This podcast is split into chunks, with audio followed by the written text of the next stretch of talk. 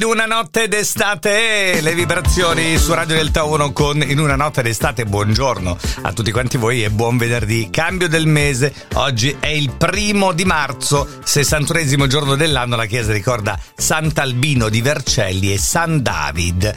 Oggi la luna è calante, illuminata al 72%, il sole sorge all'Aquila stamattina alle 6:41, tramonta alle 17:57. Oggi, 1 marzo, è la giornata internazionale contro la discriminazione. Questi i fatti principali avvenuti come oggi.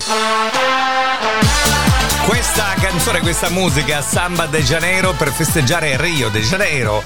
Nel 1 marzo del 1565 il cavaliere portoghese Estácio de Sá fonda in Brasile la città di Rio de Janeiro. La chiama San Sebastião do Rio de Janeiro in omaggio al santo cui il suo sovrano Sebastiano I del Portogallo porta il nome. I didn't mean to hurt you. 1 marzo 68, nel Regno Unito viene pubblicato I've Been Loving You, il debutto discografico del cantante e autore britannico Elton John.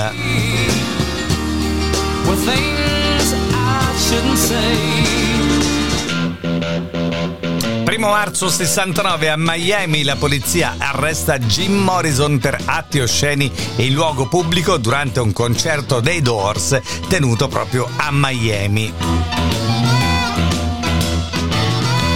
Una grande giornata per la musica quella di oggi.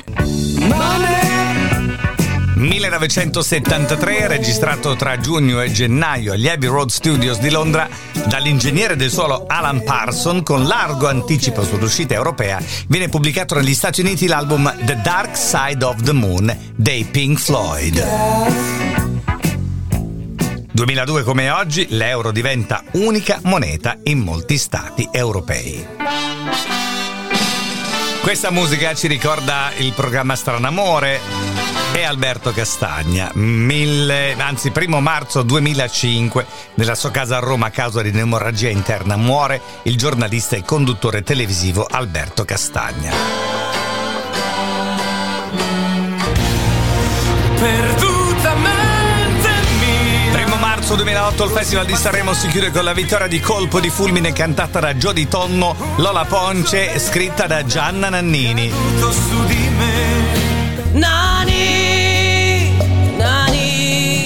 E questa è una bella canzone di Pier Davide Carone che si chiama Nani, scritta con Lucio Dalla, che lo ha diretto nel Festival di Sanremo del 2012. E la notizia è una di quelle brutte.